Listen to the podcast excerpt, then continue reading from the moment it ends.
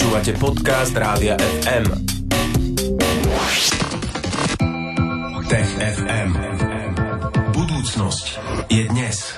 Tomáš Prokopčak z Osme, pekné popoludne ti želáme, ahoj. Ahojte. Ahoj Tomáš, tak keď si sa tak tešil na to dnešné Tech FM, čo aj my sme sa samozrejme tešili a predpokladám, že aj vy, čo počúvate, tak poďme na to. E, budeme sa rozprávať aj o tom, že by sme mohli v budúcnosti ukladať informácie v DNA. Tak prečo vôbec chceme robiť uh, takúto vec? Pretože to je veľmi stabilný nápad, ktorý dlho vydrží. Keď si dneska zoberieš e, hard disk, a teda nerozobereš ho, lebo keď ho rozobereš, tak ho zničíš, ale je to zariadenie, ktoré nie je veľmi trvácne. Magnetofonové pásky nevydržia moc dlho, CDčka ešte kratšie, tie magnetické disky tiež moc nie, hovorí sa, že zhruba každý 10 rokov by sa to malo vymieňať. No a keď chceš dlho skladovať informácie, napríklad knižnica a potrebuješ ako keby ľudské vedomosti skladovať naozaj dlho, tak DNA je skvelý nápad, pretože dokáže vydržať tisíc ročia. Uh-huh. Čiže naozaj tisíc ročia by to vydržalo, to skladovanie v DNA? Áno, vedci hovoria, že ak sú správne podmienky a stačí v skutočnosti iba to mať uzavreté a dostatočný chlad, tak uh, tisícky rokov, nie tisíc rokov, ale proste 5 tisíc, 10 tisíc rokov by mohli tie informácie uložené vo forme DNA vydržať a to je skvelé. Čiže dlhšie ako táto planéta možno aj? To nie. To bol iba vtip. No. A teda tisícky rokov by to vydržalo. Dobre, dobre, ale povedzme si, že čo sa teraz vlastne stalo? Nejaký výskum prišiel, alebo? Teraz prišiel uh, americký tým vedcov z Atlantis, Georgia Tech Research Institute, ktorý tvrdí, že sa im podarilo tú metódu vylepšiť, pretože dnes už vieme do DNA zakodovať informáciu. Ak si ešte niekto pamätá zo strednej školy, tak DNA má 4 bázy a do tých štyroch báz uh, my ich máme nejak upratané v jadrach buniek, ale my v princípe vieme tie bázy uh, dávať jednu za druhou, ako chceme. A môžeme si povedať, že tak ako počítače fungujú na nule a jednotke, tak DNA by fungovalo na nule, jednotke, dvojke a trojke, jednoducho má štvorkovú sústavu, no a dokážeš s tým už hýbať dnes. Problém je, že robiť z DNA je veľmi ťažké a pomalé. Keď to výskumníci prerátovajú na niečo, tak im trvá 24 hodín zakodovať takýmto spôsobom asi 200 mega. A my dnes máme oveľa rýchlejšie telefóny, oveľa väčšie hardisky, otázky, rozprávame sa tu o terabajtoch a terabitoch. No a, a teraz ten výskumný tým povedal, že dokázal stonásobne zrýchliť a zlepšiť túto metódu. Uh-huh. A ako by fungovala taká metóda, keď to dokázali tak zrýchliť? Ako to, povedz nám to ako lajkom, že ako to máme vnímať, ako si to máme celé predstaviť. Ako like iba zastrčíme čip do zariadenia. Ten čip obsahuje uh, reťazce DNA a ten čip robí to kódovanie akoby. A za, samozrejme ten čip umožňuje aj potom prečítať tie reťazce DNA. A tá výhoda je, že kým uh, takto sme dokázali relatívne málo informácií ukladať uh, veľmi pomaly, tak sa to veľmi zrýchlilo. Stále to nie je čip, ktorý by si akože používal v počítači na reálny vypočtový výkon, ani to nie je čip, ale alebo hard disk, ktorý by si používala v reálne pri notebooku a používala ho na získavanie informácií. Ale ak si napríklad eh, verejná inštitúcia, si knižnica, alebo kongres, alebo niekto, kto musí ukladať informácie a chce, aby vydržali navždy a nie až tak veľmi dôležité, ako rýchle ju uloží, ale potrebuje to raz urobiť, tak táto nová technológia je úžasná v tom, že jednoducho, ak sa to potvrdí, že sa to dá robiť aj na komerčnej báze, tak potom dokážeme veľmi trvácne ukladať informácie na obrovský dlhý časový úsek. Uh-huh. A má tento nový prístup aj nejaké nevýhody? No veľmi dlho to trvá, čiže je to veľmi špecifická technológia určená veľmi úzkému okruhu ľudí alebo zákazníkov.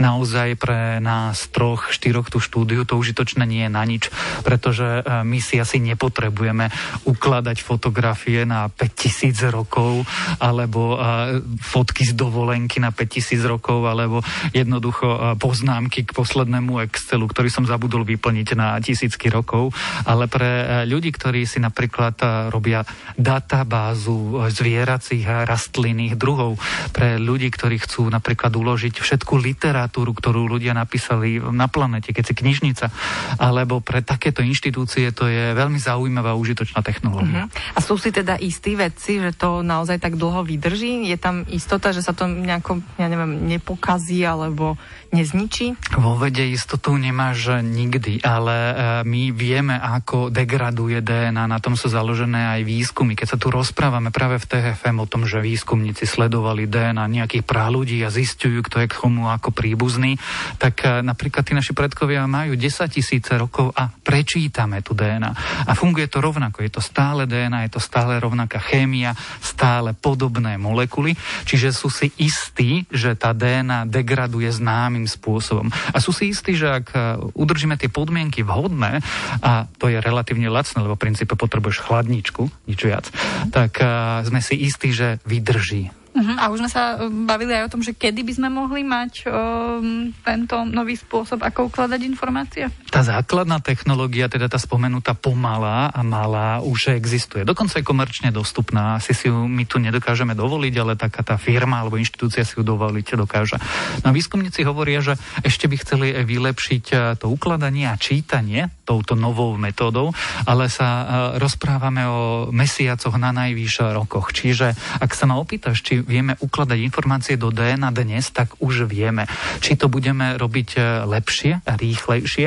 Áno, budeme a v najbližšom dohľadnom čase. Uh-huh. A keď si spomínal to čítanie, tak ďalšou témou dnešného TFM bude práve čítanie. Čítanie malým deťom, že je lepšie teda čítať im z kníh, nie z tabletov. Prečo? a ako na to vedci prišli a čo to všetko znamená, to sa dozviete, ak zostanete naladení. Tech FM. Je Rádio FM a Tomáš Prokopčak z Osme je tu stále spolu s nami, vždy takto v štvrtok po 15. k nám zavíta. Rozprávame sa o rôznych nových výskumoch a zaujímavostiach zo sveta vedy, techniky, vesmíru a takisto aj zo sveta napríklad čítania. E, čítanie s deťmi, čo teraz zistil nový výskum, Tomáš? Vedci sa pozerali na to, či sa oplatí deťom e, čítať, teda nie či to je jasné, že sa mhm. oplatí. Mm-hmm. Ale teda akým spôsobom ten úkon vykonávať? Či listovať tlačenou knihou, alebo teda leporelom, alebo rozprávkovou knižkou, alebo si pomôcť tabletom alebo e-bookom. No a ukázalo sa, že klasika je najvýhodnejšia a teda ak chcete, aby sa čo najlepšie vyvíjali tie deti, tak používajte klasickú knihu. A ešte nám povedz, že ako prebiehal ten výskum, Tomáš? A výskumníci oslovili 72 rodičov s deťmi vo veku od 2 do 3 rokov a potom sledovali tie techniky, ktoré tí rodičia používajú. Teda aké knihy a kedy používajú, či je to klasická tlačená kniha, alebo je to e-book, alebo používajú tablet, ako vyzerá tá interakcia, keď im čítajú tú rozprávku, alebo teda nejaké básničky a rímovačky a ako sa správajú tie deti a ako sa správajú tie rodičia. A potom to výskumníci vyhodnocovali, pozreli sa na ten bonding, tu ako keby vzťah medzi tým dieťaťom a rodičom a ktorá technika, aké spôsobuje naviazania a ktorá podľa tých výskumníkov najlepšie funguje pre vývoj toho dieťaťa. No a na základe toho publikovali výsledky v odbornom časopise. No a prečo vyšiel, že papier je lepší? Pretože trochu inak sa správa ten rodič. E, aj keď to nesúvisí s tým samotným papierom, súvisí to veľa, veľa s tým, ako sa správajú rodičia. Uh, ukázalo sa totiž to, že keď rodič má klasickú knižku rozprávku, Čechoslovákovú alebo to Leporelo, tak sa iným spôsobom venuje tomu dieťaťu. A iným spôsobom v skutočnosti iba pekným, pek, pekná verzia toho, že sa mu venuje viac. Uh-huh. Pretože keď používali tí rodičia tablety, tak eh, menej venovali pozornosti tomu dieťaťu, lebo sami boli odvedená ich pozornosť tým samotným tabletom. Predsa len ten tablet vedel pípať, ukazoval všeličo, tie deti sa s tým hrali, pretože tam bola nejaká interakcia, pohyby, eh, farby, zvuky, obrázky. No a aj ten rodič mal ako keby pocit, alebo teda veľmi zjednodušená interpretácia toho výskumu je, že mal pocit, že nemusí sa až tak veľmi zapájať, alebo tie zvuky a obrázky a všetko zaujímalo tiež a vlastne viacej ako to dieťa. Ale ukázalo sa, že pre to dieťa je oveľa dôležitejšie ako tá samotná knižka, tie samotné obrázky, to, čo sa tam odohráva v tom artefakte, to, ako reaguje ten rodič, ako sa správa, ako má tón hlasu, ako kladie otázky alebo ako rozpráva, ako sa venuje tomu samotnému dieťaťu. A ak čas tej pozornosti odoberá to elektronické zariadenie, čo v tomto výskume sa ukázalo, tak je to vlastne chyba pre to dieťa, uh-huh. pretože dostáva ono samé tej pozornosti menej. Uh-huh. Asi je to fajn, keď rodič ti napodobňuje sám tie zvuky, než ako keď to máš ako profesionálne zvuky z toho daného tabletu. Čo bolo ale cieľom, alebo ako vedeli, že aha, je to úspešné, tu na sa deti vyvíjajú lepšie, alebo ako to pozorovali? Sledovali to odborníci na výchovu detí a detskí psychológovia. Tí sa pozerali práve na tú mhm. interakciu medzi rodičom a dieťaťom. A teda v skutočnosti sa pozerali najviac na to, čo robí to dieťa, ako reaguje to dieťa a ako venuje pozornosť. Uh-huh. To sa dá merať, alebo teda odborník, ktorý sa na to pozera, vidí, že to dieťa sa ako keby teraz zaoberá rodičom a teraz sa nezaoberá rodičom. A keď sa pozrie na tieto psychosociálne aspekty, tak im vychádzalo jednoznačne jednoznačne, aspoň podľa tohto výskumu, že tá interakcia pri tých tlačených knihách bola lepšia. Ale znovu to vysvetlenie nie preto, že tie knihy sú samé o sebe lepšie, ale tí rodičia, ktorí volia tlačenú knihu, sú zároveň rodičia, ktorí venujú viac pozornosti svojim vlastným deťom. A môže byť tam otočená kauzalita, že to nespôsobujú tie knihy, ale jednoducho typológia rodičov, ktorí si vyberajú tlačené knihy, sú jednoducho rodičia, ktorí venujú viac času svojim dieťaťom, deťom a nenech nechávajú tú výchovu na elektronické zariadenia. Uh-huh, čiže keby sme to chceli zhrnúť, tak dôležité je čítať deťom pre tú pozornosť, alebo prečo ešte je mm, dôležité mm, to čítanie pre deti? Ja by som to možno ešte zovšeobecnil viacej. Dôležité je sa tým deťom venovať. Čítanie je jeden zo skvelých nástrojov, ako spoločne tráviť čas a tomu dieťaťu sa venovať. Pretože to dieťa vidí, že sa venuješ len jemu, že mu venuješ celú pozornosť, že sa zaoberáš tým, čo ono chce a že robíte nejakú aktivitu spoločne. A to je vlastne výsledok tohto výskumu. Nešlo tam o to, čo tým deťom čítate a ako im to čítate a či volíte vhodné rozprávky alebo rímovačky, ale hovoria, že proste tá interakcia musí vyzerať, alebo mala by vyzerať tak, že sa tým deťom venujete úplne.